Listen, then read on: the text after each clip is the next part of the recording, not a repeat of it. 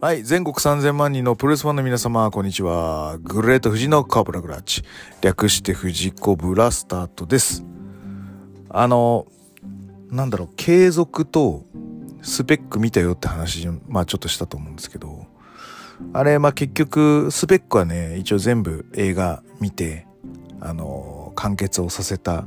感じなんですよ。で、まあなんか喋ろうと思って喋ったんですけど、2テイクぐらい撮って、2回ともあんま面白くなかったんで、やめます。なんかね、なんか、あの、きっかけがあればなんか喋ろうかなと思ってたし、なんかスペック見た時にブログでもなんかいろいろ書いてたんだよね、いろいろと。ただ、なんか特にメッセージ性があるわけではないんだよね。あのドラマしかり。継続のドラマもそうだし、あの、スペックもドラマもそうだし、なんかメッセージ性があるわけじゃないから、なんかこれを見て、なんか人生に何、何をこう、得たかとかっていうのが、あまり、ないんだよね。ないんだよね。あの、継続のアンニュイな雰囲気とか、あとは前山のあの、かっこよさみたいなのは、あの、なんか自分の中で、こう、なんか、無意識に追っかけてる部分はあるのかもしれないけど、まあ、あとスペックの設定みたいな、中二設定みたいなのって好きだよねみたいなのは 確かにあるのかもしれないんだけど、そこで何か人生に教訓を得るみたいなのはちょこ特になかったので、もまあ、とにかくマノエレナスちゃんの悟りますが可愛かったっていうのと、まあ、その悟りとかがいっぱい出てくる、その超能力バトルをある、こう、スペシャルがあるんですよ。上波級のジョってやつだと思うんだけど。あれがまあ最高でしたね。はい。あれが頂点で、もうそれ以外は、あのーまあ、なんか違うと思いながら見てたりとか、はい。そんな感じだったので、はい。あのーまたちょっと悟りちゃんが出るやつをもう一回見ようかななんて思ってはいますが、はい。どうなんでしょう。はい。で、えっ、と、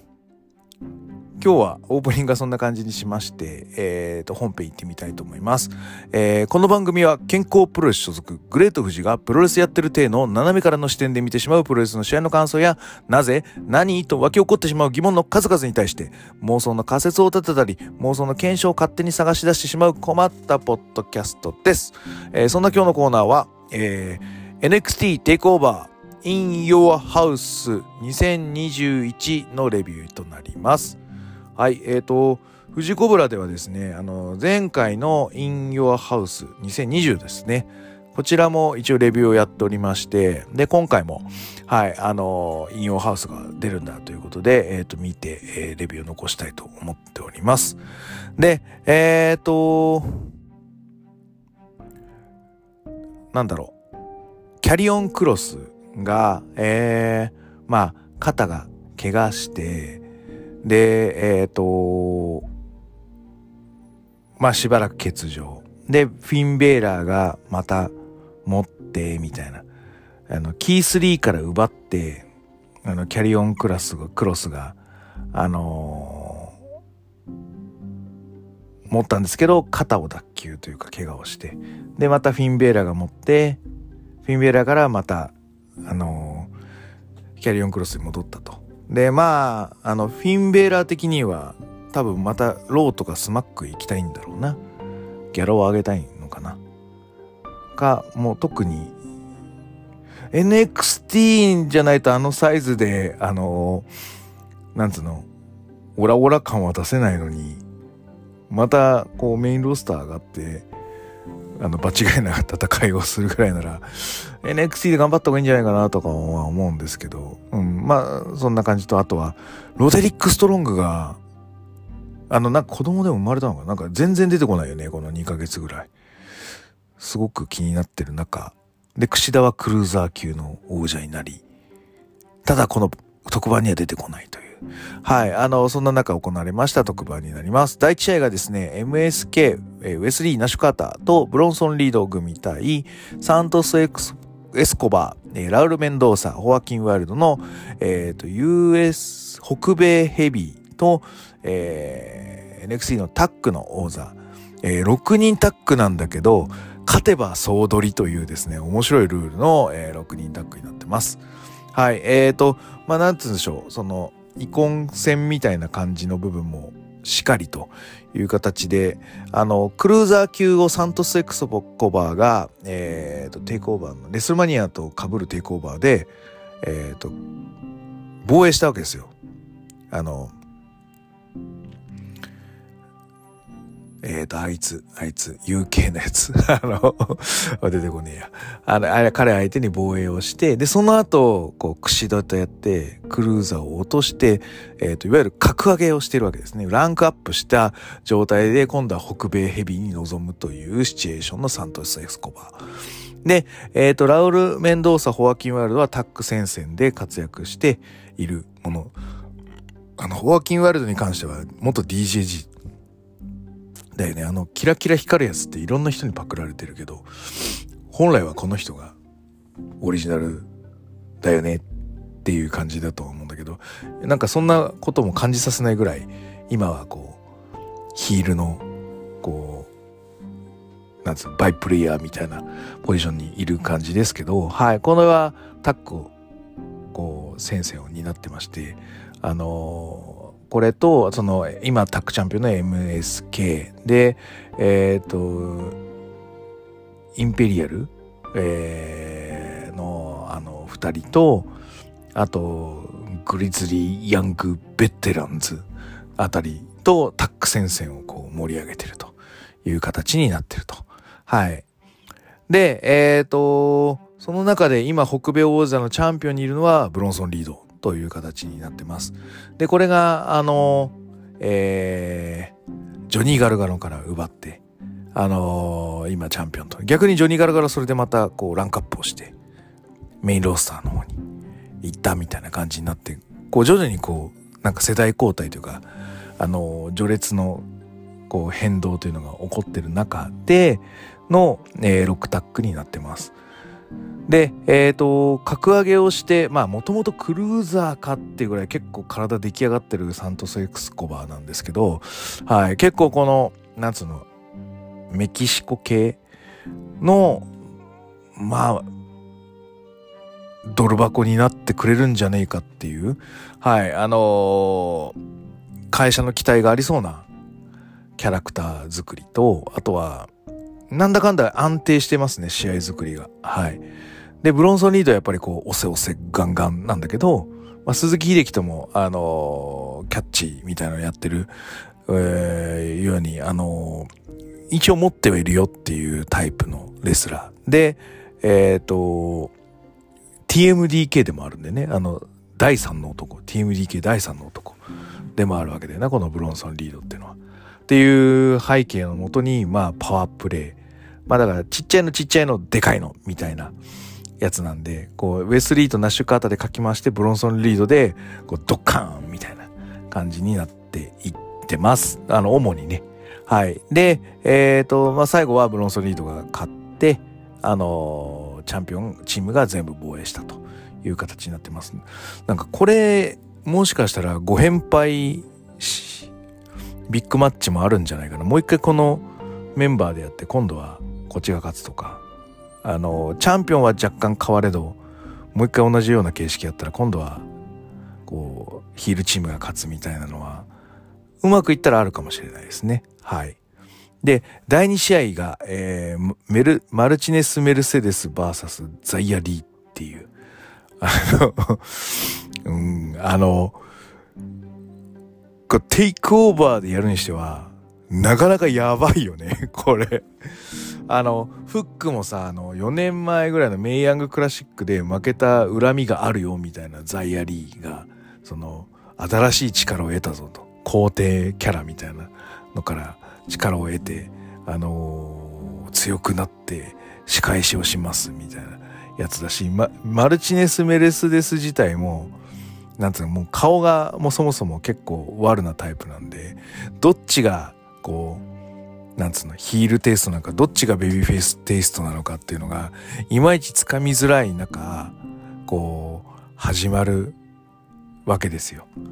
で、入場は一応その、えー、ザイアリーがその皇帝と、あと、あの、微妙な、あの、男のボディーガード、中国人ボディーガードと、あの、で、あの、まあ、モータルコンバットを意識してるような感じなんだけど、なんかいろいろ、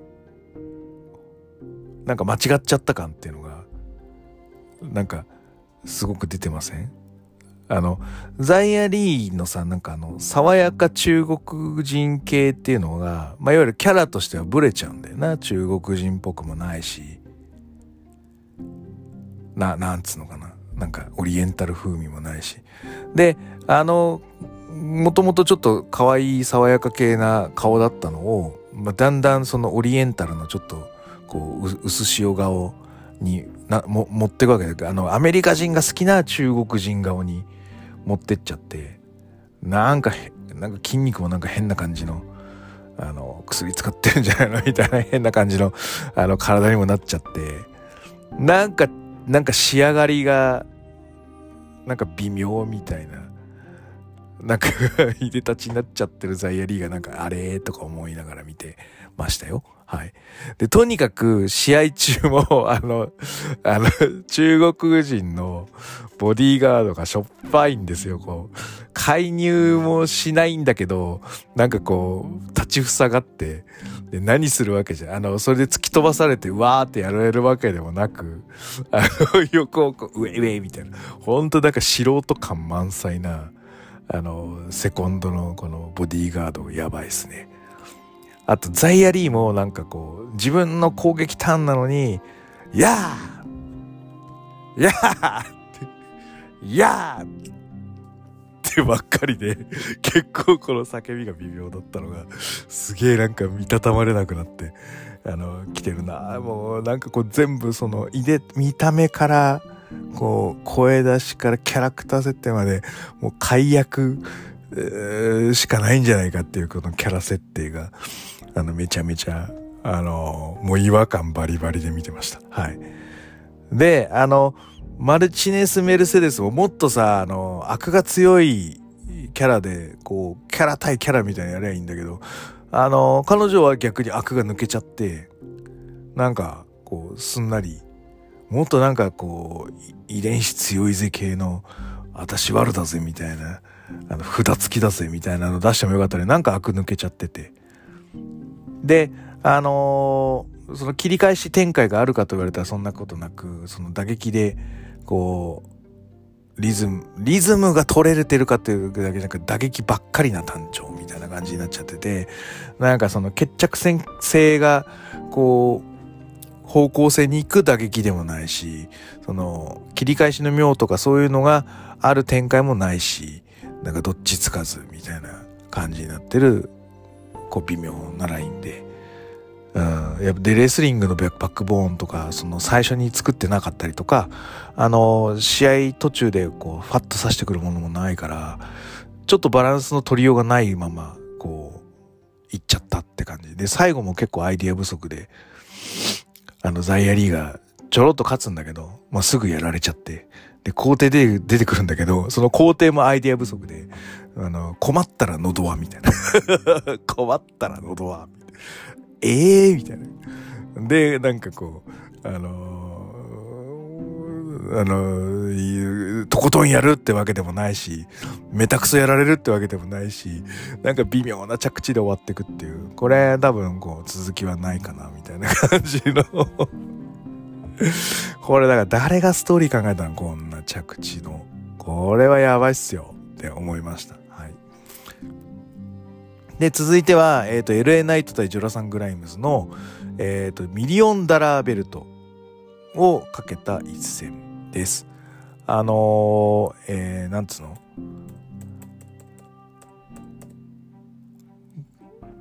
あの当時のミリオンダラーのあの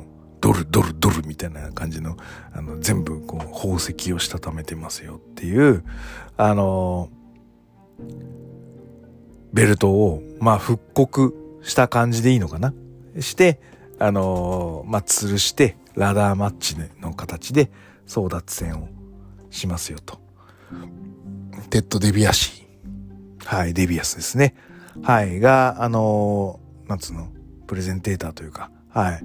ものをやって、あのー、立ち会い人として登場してる形になります。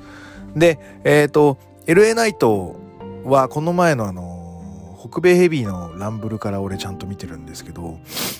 あの、割としっかりとしたレスリング。で、体つきは、まあ、細いながらも、えっ、と、これをもうちょっと大きくすると、80年代の、なんかムキムキマン、レックス・ルガーとか、ああいうムキムキっぽい系の、まあなんかこう、キャラ設定なのかなっていう感じの、の、まあ、成金キャラ。で、ジョナサン・グライムスは、あのなんつうの、田舎の、なんか、成金みたいな、キャラみたいな感じ俺、俺っちみたいな。俺っち金持ってるっちみたいな、なんかそんな感じのキャラ設定だよね。はい。で、なぜか今更そのミリオンダラーベルトを持って、その金持ちキャラの決定戦をしようみたいな感じになってます。はい。で、ラダーの、えー、使い、扱いに関しては必ず、ある程度ドミネートというか、はい、あの、戦闘不能状態にして、反撃できない状態にしてからリング内に上げたりとか、あの、そういうことは、あの、最低限やってる感じになってると思います。で、LA ナイト自体が、その、ラダーの、こう、炸裂音みたいなもの当たった時の、地面に当たった時の音とか、そういうのを、なんか大事にした作りにしてる気がしました。で、えっ、ー、と、先手を取ってきたり、ラダーの設置とかが LA ナイトだったんで、ああ、これは LA ナイトの試合なんだと思いながら見ていました。で、えっ、ー、と、まあ、あの試合もやっぱりなんだかんだそんな感じで LA ナイトが勝ってくんですけども、はい。で、あの、アピールが、こう、妙に多い、あの、妙に客いじりを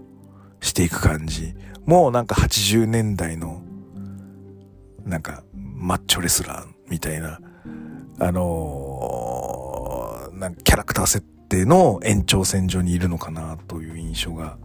起こる試合でしたね。なんかすごく心地、なんかまあ俺がラダーマッチがそんなに得意じゃないわけだけど、すごい心地いいまではいかないながらも、試合校舎同士が帳尻を合わせに行ったっていう感じがして、はい、あのー、ああ、なるほどなという試合でした。はい。で、続いてが、えっ、ー、と、女子王座ですね。ラケル・ゴンザレス VS エンバー・ムーンっていう形です。あのー、なんだろう。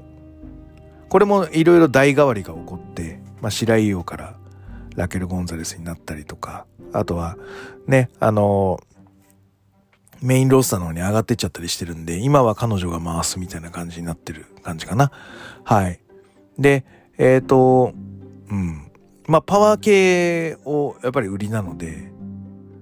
どんどんどんどんやっていくっていう格好になってる感じかな。あの、基本的には。なんだけどね、俺やっぱりラケル・ゴンザレスがあんまりこう、感情移入でまだできないっていうのがあって、うん、なんか特、な、な、いろいろやってたとは思うんだけど、すごく、なんつうの、このシーンが印象的みたいなものまでこう頭の中入ってこない感じ。で、最後のフィニッシュのやつはなんか、ああ、くるっと回ったな、みたいな感じで、パワーでズドンみたいな、一瞬で終わったみたいなのリズムは良かったなと思いました。まあ、なんだけど、あれ自分から仕掛けてこうくるっと回せんだったらかなりありなんだけど、相手の力に依存するやつだと、まあ、エンバームーンしかできないって感じになっちゃうんで、あの、今後に期待かなっていう感じで、最後あの、ダコタイセコンドの、あと、ショッツィが、あの、乱入、乱入というか、あの、介入してきて、介入？介入でもねえな。ダコタの介入にショッツィが、えー、制裁を加えるみたいな感じの、はい、あの、流れあって、まあ、完全懲悪に行きそうな中を、やっぱりヒールが勝ったみたいな、そんな感じの試合ですね。はい。で、えっ、ー、と、最後は、えっ、ー、と、キャリオン・クロス、アダム・コール、カエル・オライリー、ピート・ダン、ジョニー・ガルガノの 5A マッチ、NXT のえチャンピオンシップになっております。はい。これ総括すると、な、数年後にもう一回見たら、ものすげえ試合って語り継がれるかもしれないけど、今は、なんつうの。いろいろ追っついてこない試合っていうことかなうん。えっ、ー、と、まあ、まずキャリオンクロスがものすごいでかいのね。あれいくつあるんだろうね。187、8とか190ぐらいあんのかな。の中で、アダム・コール、カイロ・ライディ、ピピート・ダウンはまあもうちょっとでかいと思うけど、ジョニー・ガロガノが全員ちっちゃいんだよね、4人が。4人ともちっちゃい。で、キャリオン・クロスがでっかいっていう、なんか、なんかキャリオン・クロスの怪物性みたいなものを、この4人が引き立てていく感じ。で、その中で、えっ、ー、と、なんつうのかな。それぞれの武器で勝負していく。アダム・コールはクレバー、カイロ・オライリーは MMA、ピート・ダーンはあのブリティッシュクラシック、ジョニー・ガロガノは、まあなんかスピードがやらかくらんみたいな。あの、そういう、こう、お互いの持ち味で、どうやって怪物を御していくかのつばぜり合いを4人がやって、で、えっ、ー、と、4対1なのか、1対1対1対1対、まあ、4A プラスシングルなのか、みたいな。あのー、あとは、なん、なんつうの、タックプラス1なのか、みたいな、あの、そういう、こう、いろんな作りが、こう、展開されていく、あの、試合構成となっております。で、えっ、ー、と、まず、えっ、ー、と、キャリオンクロス、あの前蹴りがいいです。あの、プロレスで前蹴りってすごく出しづらいんですね。あの、相手の出足を止めるっていうあの理由で出していくのであのスイングさせたいとかあのそういう時に対してはものすごくこう相性の悪い攻め手になるのであの前蹴りっていうのは結構あのビッグブーツとかガットショットをキャッチするとかっていうのとはまた違ううんなんつうのかな扱いづらさがあるんですね。で、それをしっかり出すことによって、ちょっと MMA 的強さを、えー、クロスは出してるかなと思っております。はい。で、えっ、と、最初の序盤は、なんだかんだクロスが一番上。で、ただ、別格の第2枠ってところにアダム・コールがいて、で、その下にオライリー・ピート・ダウン・ガルガノがいるよみたいな、あのー、作りをコールがやってきます。俺、お前らとは違うから。俺はクロスと対等かもしれないけど、お前ら違うかなみたいなのをちょっと出してくるんですよ。で、そこに、何クソってやって、オライリ・ピート・ダンカルガノが、こう、化学反応を起こしてって、対等性を出していくわけですよ、この4人が。で、あのこの4人が対等性を出すことによって、キャリオンクロスを置いてけぼりに一回していくんですね、中盤の方に行くと。で、え、ー、と、その時に、まあ、いわゆる、ガルガノとピート・ダンが共,、あの共闘したりとか。で、コール・オライリーは、あのー、ずっとこう指摘因縁があるんだけど、なんか最後の最後で一緒にパワーボムしちゃったりとか。ね。で、4人はあの PWG で、あの、仲いいリズムみたいな感じがあるので、もうそこでこう、一品一様の流れを作ったりとか、2対2から変則1対1に回ったりとか、いう中で心地いいリズムを作ります。で、その中に、もう置いてけぼりなんてずるいぞっていう形でクロスが入ってって蹴散らしていったり、あの、F5 とか、こう、怪物性をまた出していくわけですね。あの、ちぎっては投げ、ちぎっては投げを作って、あの、ガルガノを蹴散らして、ね。あの、うんだけど、今度は、そのガルガノとピート・ダウンが共闘するとか、ガルガノとアダム・コールが共闘する。で、オライリー・ガルガノが共闘する。いわゆる合体攻撃、合体攻撃、合体攻撃。で、ガルガノが全部絡んでくると。あの、二酸化マンガンになって化学反応を起こしていくっていう、まあ、その、作りの、なんつうのかな、妙みたいなものが見えてくる感じです。で、えっ、ー、と、あの ロープワークめちゃ下手だね キャリオンクロス。これ、このレベルでチャンピオン大丈夫とは思うんだけど、うん、まあ、ほんとキャラクター性があるから許す。あ、うん、なんだろうな。なんだろうな。全然マットさばきも悪くないんだよ。だけど、ロープワークだけ激下手だね。マジで。びっくりしたわ。はい。で、あの、先ほども言ってたコール・オライリーすげえいがみ合ってんだけど、場外で、あの、キャリオンクロスダブルパワーボムで、えー、共闘したるとか。でまた PWG のこうあのー、連鎖みたいな。4人こう対峙しながらバッチンバッチンバッチンバッチンやってくやつ。あの PWG っぽいやつ。はい。出てくる中あのガルガノがあの漁夫の利を取ろうとするんだけど失敗して。でピートダウンのピートダウン祭りが入ってくるんだけど4人カットに入るみたいな。で最後あのえー、ガルガノをオライリーが捉えるんだけどそのオライリーをえー、クロスがスリーパーを取ると。で、うおーってやって逆にオライリーが失神しちゃってキャリオンクロスが見事防衛という、ものすごい、なんつうのかな。えー、紙に書こうとするとめちゃめちゃ難しい試合。だからよく作ったな、こいつら。キャリオンクロス以外の4人は。よう作ったなっていう試合です。はい。あの、もともと 3A とか俺多分作ろうとするのは特に下手だと思うんであの、こういう 3way 作れる人は本当尊敬するししかも 5way だからね。まあだから不確定要素がもっと多いってわけですよ。そのシングルに対してもう一方の四角不確定要素を作らなきゃいけないから123だから3倍の角度のものを1尺にまとめていく。で、うまいことまとめていかなきゃいけない。だから、削ぐ能力も結構必要だし、5A だったらこの、この何通りの戦いがあるんだっていう中で、その、組み合わせも含めて、作ってくで、えっ、ー、と、うまい。一個の形に削い。でいくってものすごい大変だと思うんだけど、まあ、これをやりきったこの、ね、コール、ガルガのオライリー、ピート・ダンの4人はやっぱほんとすごい。と思い。ます。キャリオンクロスはだから和処理されただけなんだけど、それでもそのキャリオンクロスがい。たからこその、この作りができたってことになるので、唯一無二な感がやっぱりあると思うんですよ。これ10年後見てもこういう同じ作りで出る試合があるかって言われると、多分ないんじゃないかなと思うので、あの、この後だからキャリオンクロスがしっかりキャリアを積んで、メインロースターに上がって、ビッグマッチでもなんか制してってキャリアを振り返った時に絶対この試合が出てくるというぐらいの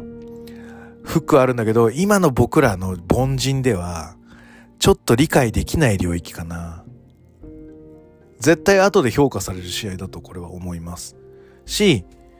なんだろうなもっと熱量を持って語りたいところなんだけど俺もこのあの良さをがっつり語るにはついていけない。それぐらい高度な作りをしている試合でした。はい。こんな感じでよろしいでしょうか？はい。なので、これ後々評価されると思うんだよな。後々。うん。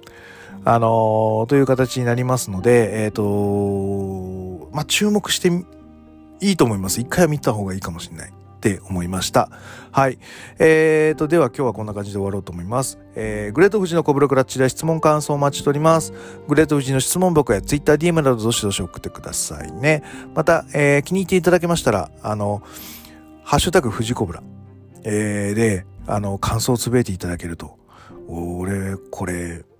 見たよとか、あの、いや、見たけど、俺、これは、俺は、これはつまんない。大したことない。とか、あの、そういうことをちょっと言っていただけるとすごく嬉しいと思います。あと、えっ、ー、と、ボジョレ女房が、えっ、ー、と、7月25日、ボジョレエイドという講義を開催します。近々ゲスト登場予定なので、えー、ぜひご期待いただければと思います。はい。最後に気に入っていただけましたら、サブスクリプションの登録または定期購読のボタンを押してくださいね。ということで、はい。In Your House 2021、今回もちょっとなんか、フックあったんじゃないですか？と思いました。はい、えー、それでは全国3000万人のアメプロファンの皆様、ごきげんよう、さようなら。